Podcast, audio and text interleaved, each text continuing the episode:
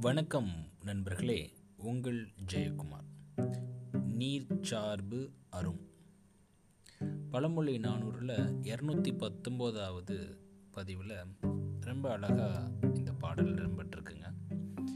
திரியும் இடிஞ்சலும் நெய்யும் சார்வாக ஆக எரியும் சுடர்வோர் அனைத்தாய் தெரியுங்கால் சார்வு அற ஓடி பிறப்பு அற நீர் சார்பு அரும் அப்படின்னு சொல்லிட்டு.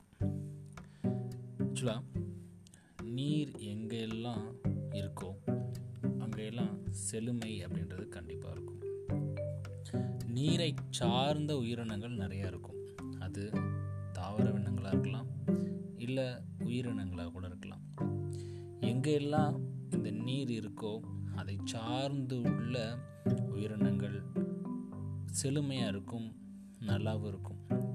எப்போ அந்த நீர் அற்று போகுதோ நீர் இல்லாமல் போகுதோ அதை சார்ந்த உயிரினங்களும் சிறப்பாக இல்லாமல் இல்லைன்னா தாவரங்களாக இருந்துச்சு அப்படின்னா அது வந்து கருகிறதுக்கு வாய்ப்பு இருக்குது நீரை சார்ந்த விலங்குகளாக இருந்தால் அது இறந்து போவதற்கான வாய்ப்பு இருக்குது இப்போது சார்பு அப்படின்றது ரொம்ப முக்கியமான ஒன்று மனிதனுடைய வாழ்க்கை கட்டமைப்பே சார்பு நிலையை பொறுத்து தாங்க அமைஞ்சிருக்கு. என்னதான் நாம் பெரிய பெரிய மனிதர்களாக இருந்தாலும் சமுதாய விலங்குகள் அப்படின்னு வர்றப்போ சார்பு அப்படின்ற ஒரு நிலை இருந்தால் தான் இங்கே சமநிலை அடையுது. யாரையும் சார்ந்து நான் இல்லை அப்படின்னு யாருமே ரொம்ப பெருமையாக சொல்லிக்க முடியாது ஏன் அப்படின்னா தனி மனிதன் முன்னேற்றம் அப்படின்றது கண்டிப்பாக வேணும். தனி மனித வளர்ச்சி அப்படின்றது ரொம்ப ரொம்ப முக்கியம். ஆனால் தனி மனித மேம்பாடும் முக்கியம். அதே நேரத்தில் நான் தனித்து இருக்கிறேன் அப்படின்லாம் யாராலையும் சொல்ல முடியாது. நம்ம எல்லாத்துக்கும் தெரியும். மேரி கியூரி அவர்கள் உலக புகழ் பெற்றவர். முதல் நோபல் பரிசு பெற்ற பெண்.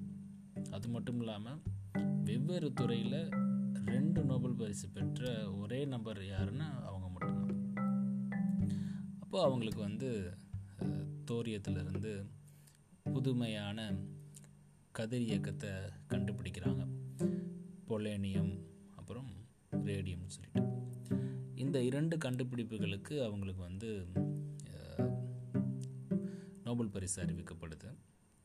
ஆனால் இந்த நோபல் பரிசு வந்து அவங்க மட்டும் வாங்கலை தன்னுடைய கணவரோட சேர்ந்து வாங்குறாரு.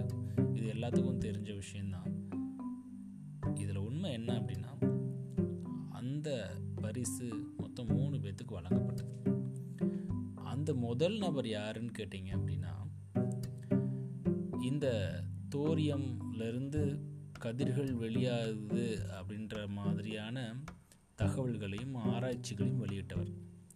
ஸோ அவரை சார்ந்து இவங்க ரெண்டு பேரும் மறுபடியும் இன்னும் கொஞ்சம் அதிகமாக முயற்சி பண்ணுறாங்க அவருடைய கண்டுபிடிப்போட நீச்சி தான் நம்மளுக்கு ரேடியமும் பொலேனியமும் கிடைக்கிது. ஸோ அதனால் இந்த ஆராய்ச்சியில் ஈடுபட்ட மூணு பேருக்குமே நோபல் பரிசு கிடைக்கப்படுது இங்கே வந்து ஒரு வெற்றி அப்படின்றது தனிநபர் வெற்றி கிடையாது. இது ஒரு சார்பு வெற்றி தான். ஏற்கனவே இருந்த ஒரு விஷயத்த நீச்சியாக எடுத்துகிட்டு போய் அங்கே செயல்படுத்துகிறப்போ கூட்டு முயற்சியாக கிடைக்கிறப்போ சார்ந்து இருக்கிறப்போ வெற்றி கிடைக்கிது. ஓ சார்ந்திருத்தல் அப்படின்றது பலம் அப்படின்றத நாம் புரிஞ்சுக்கணும் தெரிஞ்சுக்கணும்.